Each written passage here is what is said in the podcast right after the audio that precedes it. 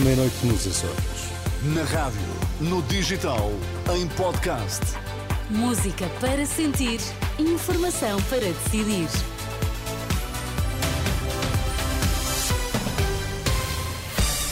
Notícias na Renascença, destaques a esta hora.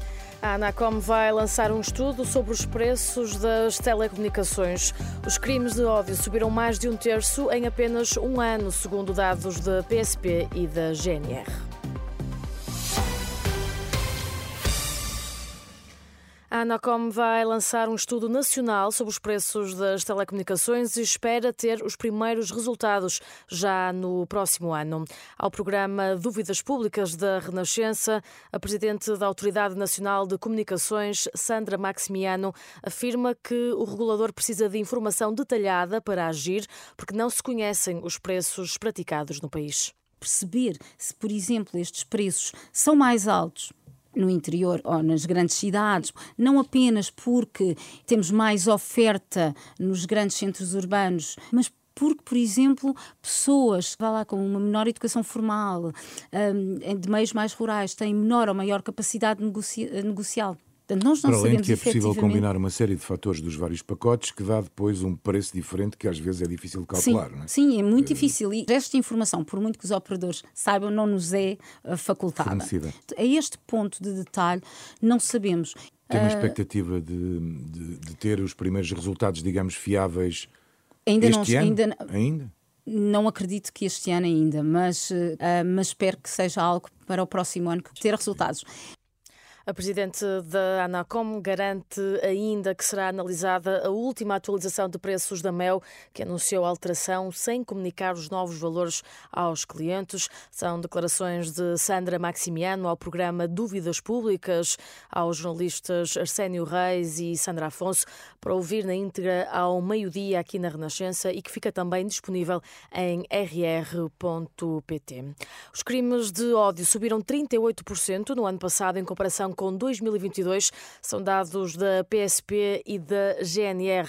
Ouvido pela Renascença, um dos responsáveis pela Associação de Apoio à Vítima, Frederico Marques, admite que se tem verificado um aumento do denominado discurso de ódio, em especial no contexto online.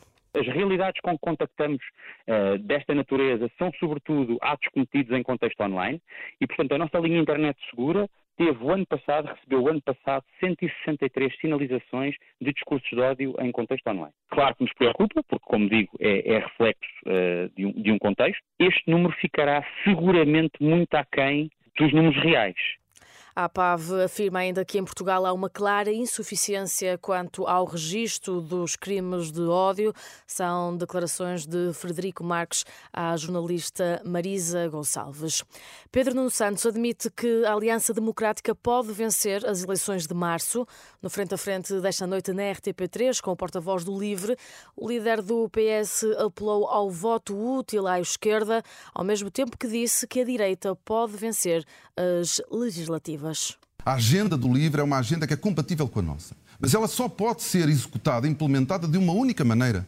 É com o Partido Socialista a ganhar eleições. E nós, mesmo com a maioria absoluta, nós conseguimos aproveitar as boas ideias do Rui Tavares. Mas não haja nenhuma ilusão, nós não estamos em 2022, nem estamos em 2015, onde se perspectivava uma maioria de esquerda. Neste momento, o risco da direita ganhar e da direita e da AD ganhar é real. Só há uma maneira de muitas das ideias do LIVRE serem implementadas, é com uma vitória do Partido Socialista. Por outro lado, Rui Tavares recusou a ideia e disse que o LIVRE pode estar em risco de sobreviver por causa do voto útil no PS. Era o que faltava. Uh, o, o, que é útil é haver subsídio de desemprego para as vítimas de violência doméstica, liberdade para as pessoas quebrarem o ciclo de violência e refazerem a sua vida. Ah, porque o livro propôs, é uma ideia que há dois anos ridicularizavam, hoje em dia é lei. E queremos que seja expandido na próxima legislatura. Não, mas o, voto, o, que, o apelo ao voto não, útil o que é do útil PS para as pessoas, é que o que é útil não é para os partidos. O que é útil é para as pessoas. O que é útil para as pessoas é o abono de família ter aumentado tem a proposta passar, do livro para mães e pais solteiros e ir aumentar voto, mais com mais votos no livro. PS e LIVRE num dos debates da última noite entre líderes partidários. As medidas de coação para os três detidos na Operação Anticorrupção na Madeira vão ser só conhecidas na próxima quarta-feira. Os três arguídos são o ex-autarca do Funchal, Pedro Calado, e os empresários Custódio Correia e Avelino Farinha, que assim vão ficar pelo menos 22 dias detidos.